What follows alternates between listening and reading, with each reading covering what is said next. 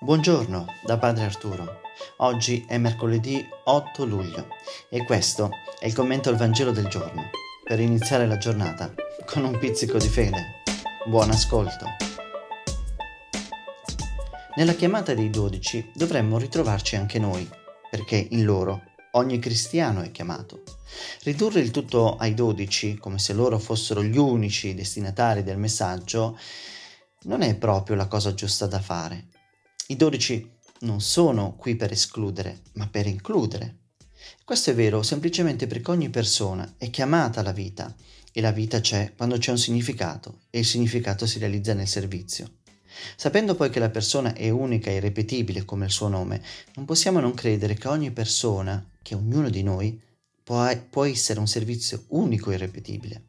I dodici, i discepoli, gli apostoli sono, sono chiamati, dice il Vangelo di oggi, a ricevere un potere. Nel Vangelo la parola potere è tradotta con il greco exosia, ossia come una forza che viene data per, tra virgolette, dominare. Non è tanto un dominio sulle persone, ma è un dominio nel servizio. È dominio sul male per aiutare le persone. È dominio di liberazione dove siamo chiamati ad essere liberatori. Servire le persone liberandole da tutto ciò che è male, quel male che è dentro, è la chiamata del Signore per tutti gli uomini e donne di buona volontà. Liberazione prima di tutto da quegli spiriti immondi che conducono a morte dentro prima e fuori poi. È chiamata a prendersi a cuore ogni malattia e infermità.